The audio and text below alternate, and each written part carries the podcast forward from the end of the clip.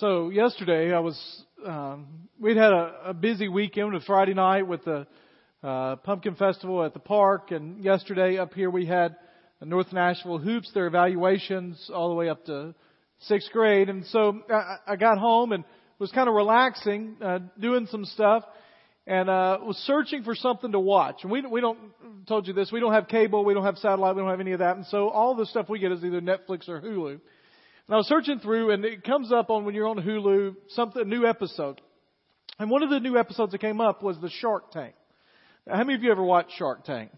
All right, I like Shark Tank. I like watching. I think it's cool. Um, and for some reason, probably because of what we're talking about right now and over this next few weeks, uh, the watching Shark Tank, that opening thing that, that most most of the time I just kind of forgot about, you know, where they're telling where the sharks are from and how much they've made and who they are and how they made their money. For some reason that caught my attention. And what caught my attention were two guys in particular, um, who is Mark Cuban, the owner of the Dallas Mavericks, and Kevin O'Leary, who they on the show called Mr. Wonderful. And they both, when they evaluated them, talked about them in terms of billions. With a B.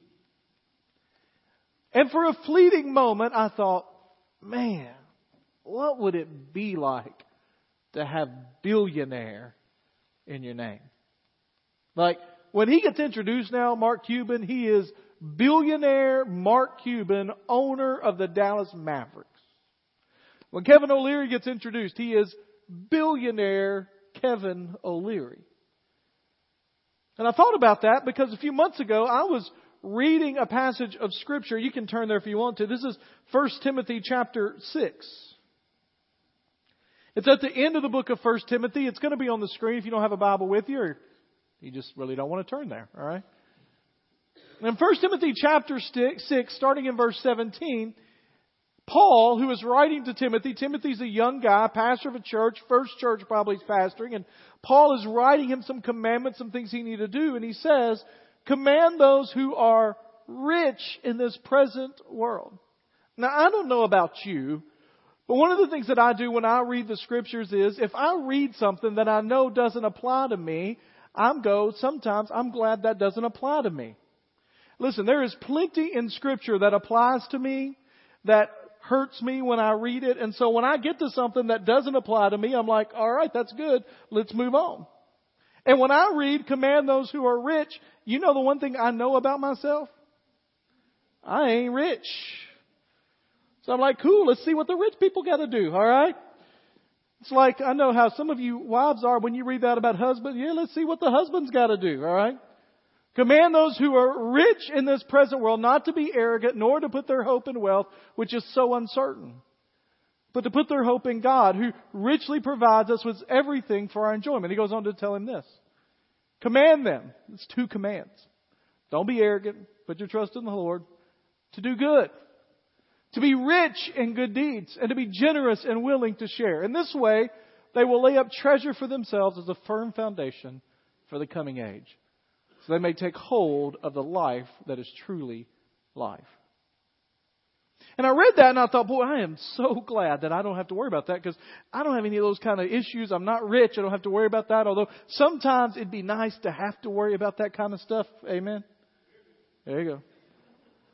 Sometimes it'd be nice to have to worry about that kind of business. Like, but it'd be good to be rich. And you, know, you hear that the lotto's up, and you hear that uh, that people are making money hand over fist in this market or that market, or you, you, you see all the low interest rates, and you're going to refinance and save all this money. You see all that stuff. But it'd be nice to be rich and not have to worry about it.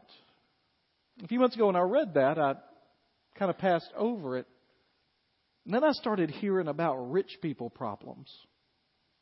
There are problems with being rich. I don't know if you know this or not, but there are problems for people that are rich.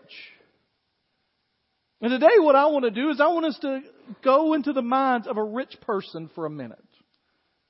And I want us to think about the problems that are there of being associated with being rich. And then, just for our enjoyment, we're going to talk about the rich people. And then we're going to ask ourselves some questions about what it would look like to solve the problems that these rich people have. And so here's problem number one. All right. So Paul says, tell all the rich people this. Here's problem number one. Rich people don't like to admit they're rich. Now, this is kind of a crazy thing. We usually don't have problems telling people about exciting things that happen to us, right? I, use this example a lot, but when people have a baby, they don't generally have an issue telling people they're excited about that. When, when a girl gets engaged, usually you don't have to say, really, you ought to tell some people about that. You know, it's there, it's out. When your football team looks like they're not going to win the game and they're down two touchdowns with a couple of minutes left and they come back to win in overtime, you don't have a problem telling people about that, right? Go Vols, right? I got a lot of amens in the first service on that. They love them Vols. Vows. But people that are rich have a problem admitting they're rich. They don't want people to think they are. Now there are reasons for that. Part of it is because a lot of them don't realize they are rich. Here, here's an interesting survey that Gallup did. They asked people, I want you to think about this in your mind, okay? How much money does someone have to have to be rich? All right, so in your mind, I want you to think about how much money, if that person has this much money, if they make this much money a year, they're rich. Well, Gallup did a huge survey of that, and what they discovered is that whoever they asked had a constant theme. That almost everybody, when they put it all together, now of course there are outliers, but when they put it all together, the research showed that most Americans believe that in order to be rich, all you have to make is twice what they are making. And so they asked people that made 30,000 a year, and you know what they said? To be rich, you need to make 60. And they asked the people that make 60 a year, and the people that made 60 said you had to make 120. And it really didn't matter how much people were making. They always said people that make double what I make, they are rich. In fact, Money Magazine did this survey. How much liquid assets, how much uh, available income, how much available assets do you need in order to be considered wealthy, in order to be considered rich? And their, their people that read Money Magazine replied to this and put back in, their subscribers did, and they said in order to be rich, you needed to have five million dollars. Now here's what they did. They went back and they did a survey after that. How much money do the readers of Money Magazine make? And you know what they found? They make two, or they're worth about two and a half million dollars. Here's the conclusion that people came to. Nobody is rich, but everybody knows someone who is. Right? With somebody else. So here's what, another numbers game. I know y'all love numbers games, alright? I want you to think, and you're going to talk about this amongst yourselves for a minute. How much money do you need to make a year since we need to define who the rich are, if we're going to follow these commands, we need to define who the rich are. How much money do you need to make a year to be in the top 4% of wage earners in the entire world? How much money do you need to make in a year to be in the top 4%? All right? I want you to talk about it. Tell everybody what you think there. All right. Anybody got any suggestions? And I don't, some of y'all, listen, some of y'all are like, we're in church. So I'm to, I'm to give a good church answer, right? Somebody in the first service, like, a hundred dollars. No, it's not a hundred dollars, all right? Let's be reasonable, all right? So here it is. I'll tell you, okay? If you make, if you or your household, your household combined household income is more than $37,000 a year, you are in the top 4% in the world. You want to know something even scarier? If your household combined income is more than $44,000 a year, you're in the top 1%. You are a 1%. Remember all those people occupying Wall Street? They're over you, all right? That's worldwide. That, that's statistical thing. Now, now that moves a little bit. It may be at 47 or 48 right now, but somewhere between 44 below 50, you are in the top 1% of the world. Now, if I would have asked you before this sermon started, do you consider the top 1% of wage earners in the world rich? Every one of you would have said, yes. But I didn't hear a single one of you go, woo! I'm rich! Woo! Look at that. I came here feeling bad. And I am rich. You know why? Because you got rich people problems. Nobody admits that they're rich. Problem number one. Problem number two. Rich people are plagued by discontent. Mm-hmm. Anybody hurting now? Rich people are plagued by discontent. Here's the thing. The reason rich people are plagued by discontent is a couple things. One reason is they work so hard to try to get rich that once they get rich, they don't realize they are rich. And as Americans, the more we make, the more we want. The more stuff you have, the more stuff you need. In fact, studies have shown Americans' priorities and needs as we make more and more money draw farther away from actual priorities and needs. Ecclesiastes 5, 10 through 12 says this. Those who love money will never have enough money to make them happy. It's also the same for the one who loves to get many things. This is also for nothing. When there are more good things, there are also more people to eat them. One, of the translations I like of this says, when you have more stuff, more people show up to spend it. You got an amen out there? We don't need personal testimony, just that. So what good is wealth? Except perhaps to watch it slip through your fingers. People who work hard sleep well, whether they eat little or much. But the rich seldom get a good night's sleep. You don't, you always need. In fact, one of the, uh, one of the ways you can kind of tell this is that rich people are always talking about upgrading. Or they are upgrading. Like for instance, I heard about these rich people that they had a car that was working perfectly well. It just, it was a little, little older, had a few miles on it, and they drove it to this place that had all these other cars sitting around, and they left their car with that place to take another car that functions just as well as the one they had, but they end up paying a lot of money to this place with the cars to take the new car off the lot. I heard about this rich family that had a kitchen and they had counters and a microwave and a stove and a refrigerator and they all worked great. They were functional. Everything was fine. But they decided they didn't like those much anymore. So they ripped all of it out so they could put in a new countertop and microwave and stove and refrigerator that worked the same as what they had before. Or I heard about these this, this, this, these some rich people that they went to this store, and it, it's a store with a fruit uh, because there was a new phone coming out. And they stood in line for the phone and they let people know they were standing in line for the phone by tweeting on the phone that they already had that worked perfectly well. Or no, this is the craziest probably of all. These rich people I know, they, um, they went into, these people are so rich. They have a room just for their clothes. They call it a closet. And they walked into their closet and there were clothes all around the closet and they stood in the midst of it and looked at all of these clothes all around and says, I don't have anything to wear. You've heard of these rich people. Never enough. I know, I've done gone to Medlin. It's rich people are plagued by discontent. Here's the last of the rich people problems, alright? Rich people live with a false sense of security.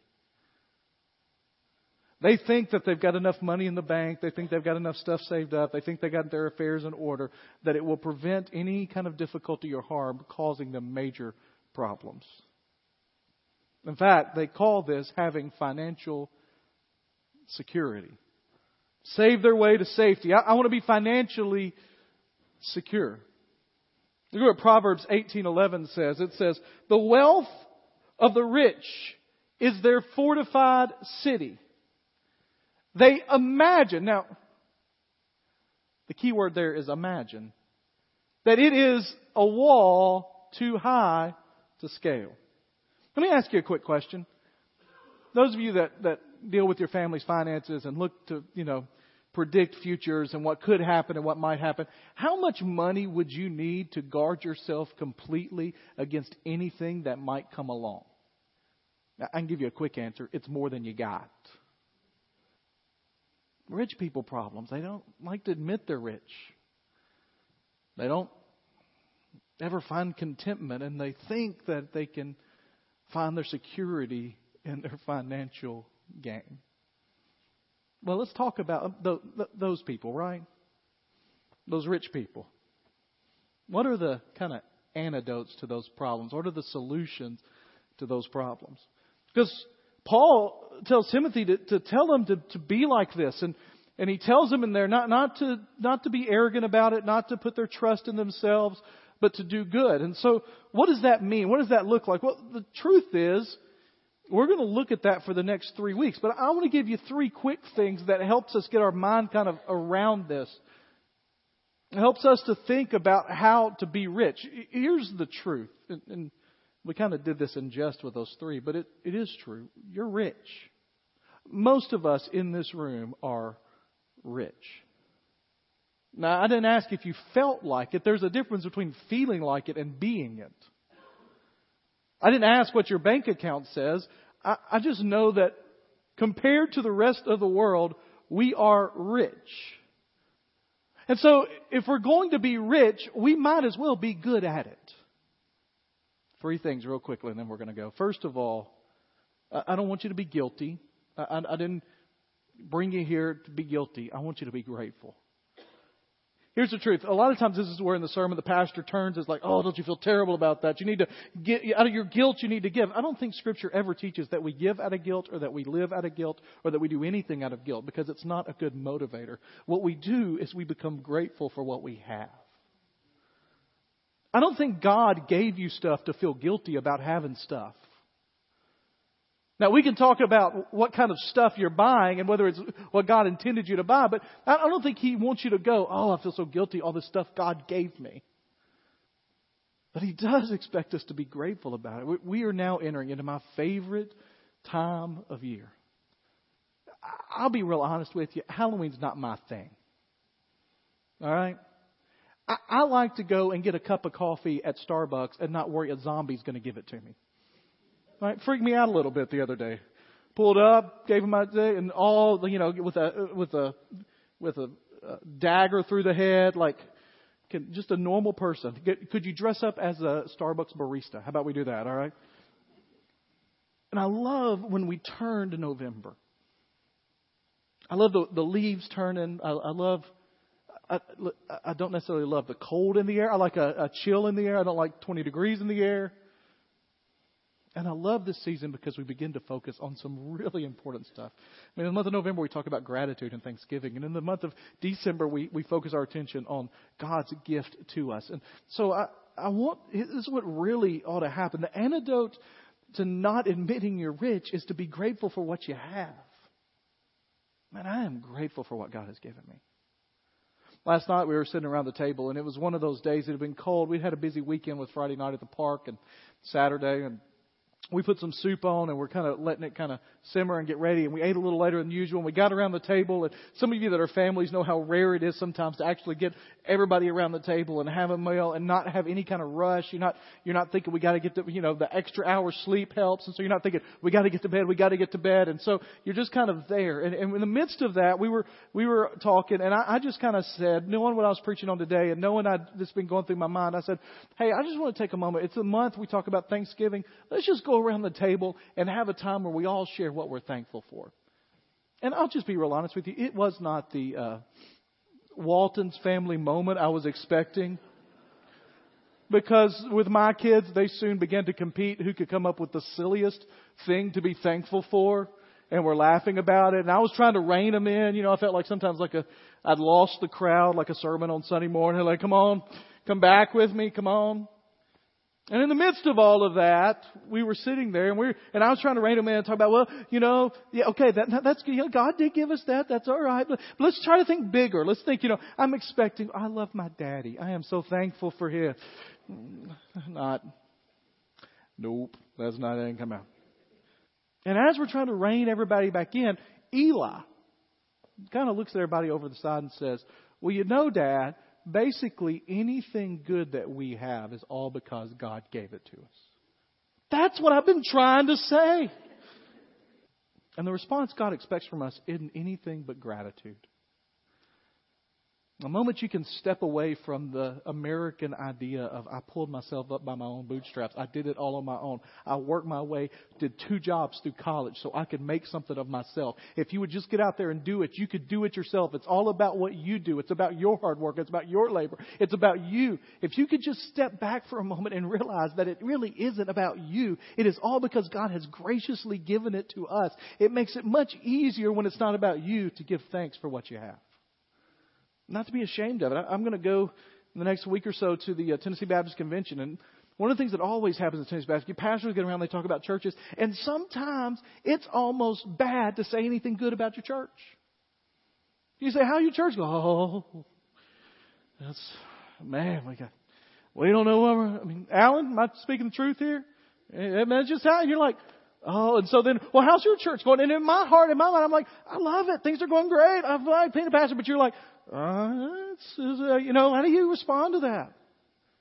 You just want pastor to go, I'm grateful. And I, I want to tell you, I am so grateful that God has me here. I'm so grateful. I mean, we recognized Alan, we recognized Jeff. I am so grateful for the staff that we have here. In my 13 years of serving as a pastor, I am more confident and more comfortable and feel more aligned with this staff than I have at any moment in my ministry. And I love it, and I'm grateful. I'm grateful to be the pastor of First Baptist Goodlettsville. I'm grateful for the things that God is doing. And when I go next week, I'm going to try not to sound like somebody that's arrogant and proud because I'm not. It's not me. It's not us. It's God. But I am excited about what God's doing, and I want people to know that. We're going to be grateful for it. And in your life, when I said you're rich, most of you are like, mm, no, no, no, no. No, I'm not. That's somebody else, Pastor. I'm not. I know somebody that is. I'm not. Say, yes, I am, and I'm thankful. I'm grateful. I'm grateful that God allowed me to be born into this country. I didn't have a choice about that. I'm grateful to be part of a community that's part of a greater area that's growing financially, that's growing number of people, that's growing in importance in the world, that it's becoming a center where people are coming and that influence can go out of this place. I'm grateful for all those things in my life. One of my favorite stories in the Old Testament is a story of of uh, David and the people of Israel. David says it's time to build the temple. And he says, listen, we got to give to make this temple happen. And it's going to be beautiful and it's going to be glorifying to God. So we got to give a lot. We got to give lots of stuff. And David said, I'm going to be the first one to give. Now here's what happens, all right? David gives. And when I say David gives, he gives. Now when you read it in scripture, you're like, oh, that's cool. He gave a bunch of talents. In fact, when you read it, it says that David gave 3,000 talents of gold. That doesn't make any sense to us because we don't know what a talent is. Let me tell you that a talent was about 75 pounds. So if you just do the math, and you don't have to because I did it for you, that's around 225,000 pounds of gold. Now, I don't know if you know the price of gold today. I tried to figure out how much the price of gold per pound. It's somewhere, now I may be wrong. We got a couple of bankers around here. Don't, don't hold me to this. But it's, it's a good estimation. Somewhere around 3 billion with a B. That was David's gift to the temple fund. How you feel about yours, all right? So that's 225,000 pounds of gold. He gave 525,000 pounds of silver. And he gives all that, then the leaders come, and uh, they gave 5,000 talents. So 5,000 times 75, whatever that is, right? A lot. And 10,000 darics of gold and 10,000 talents of silver. I give it all this stuff, alright? And David does all this, tells all the people about this, this is what's happening. And the people of God are so excited because they have been taken out of slavery in Egypt. They have been given a leader in David. They have been unified as a country. And this small, insignificant slave country from a few hundred years ago is now a thriving world power that is about to have a temple that demonstrates to the rest of the world how powerful their God is and how important He thinks they are. And they are overwhelmed with the fact that God has done all of this in their land. And they start bringing to give and they give so much that David finally says, Stop! Can you imagine that? Listen, I got a list of about 20 things we would do right here if people started giving. It'd be a long time before we got to the stop. Amen. I got an amen there. David says, Stop. And he prays over him and he says, He says, He prays to the Lord in the presence of the whole assembly, saying, Praise be to you, Lord, the God of our father Israel, for everlasting to everlasting. Yours, Lord, is the greatness and the power and the glory and the majesty and the splendor. For everything in heaven and on earth is yours. Yours, Lord, is the kingdom. You're exalted as head over all. Wealth and honor come from you. You are the ruler of things. In your hands are strength and power and exalt to give strength to all. Now, our God, we give you thanks and we praise your glorious name. And then he says this But who am I? What is my people? That we should be able to give as generously as this. Everything that comes forth from you we have given you only what already comes from you. It's a beautiful picture of gratitude. And the cure to the second part of that rich people problem is not just going to be grateful, but that you're going to lead with generosity. What do I mean lead with generosity? I mean that means that you give of your time, of your talents, of what you have first. Then you spend. Listen, God's not upset that you spend. God's not mad that you spend. God's not looking at you going, whoo, look at that. I can't believe you spent. But He does want you to lead with generosity. Jesus said that where your treasure is, your heart will also be. Where your treasure is, your heart will also be. In other words, your generosity leads and your heart follows. You want to know the secret to contentment? The secret to contentment is to lead with giving. Now, I'm not just talking about giving to the church, although we, we are fine with you giving to the church. I'm just talking about a life of generosity. Where the first thing that you think comes out of your bank account when your check gets to you each month is not what do I have to pay, what do I have to spend, but what can I give? Where your treasure is, there your heart will be. I will lead with generosity. I will lead and allow myself to follow. Acts 20, it's not going to be on the screen. Verse 35, they're reminding them what Jesus says and says, You remember that our Master said it's far happier giving than it is getting. And here's the last cure for the rich people problem I'll put my hope in God. You don't put your hope in a financial security. You don't put your hope in a savings account. You don't put your hope in building up enough wealth. In fact, Jesus spoke to people that said that they were going to fill silos and barns and feed everything and get ready for every possible calamity. And Jesus says, Eat, drink, and be merry, for tomorrow you die. And the point of that parable is it is ridiculous to think that money has any security in it at all. In Proverbs chapter 30, verse 8 and 9, it says, Keep falsehood and lies far from me. Give me neither poverty nor riches, but give me my daily bread. Now think about that. When's the last time you prayed, God, I don't want a lot of money and I don't want too little money. Just give me exactly what I need today.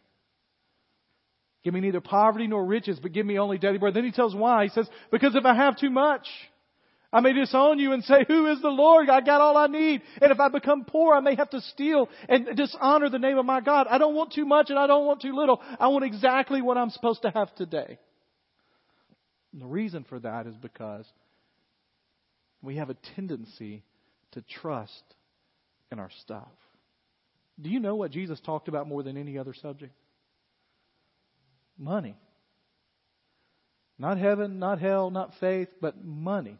In fact, he talked about money more than heaven and hell combined. Now, here's the reason. It's because he knew, and you know deep down somewhere, that the biggest competitor with God for your soul is not some evil out there, it's your own stuff.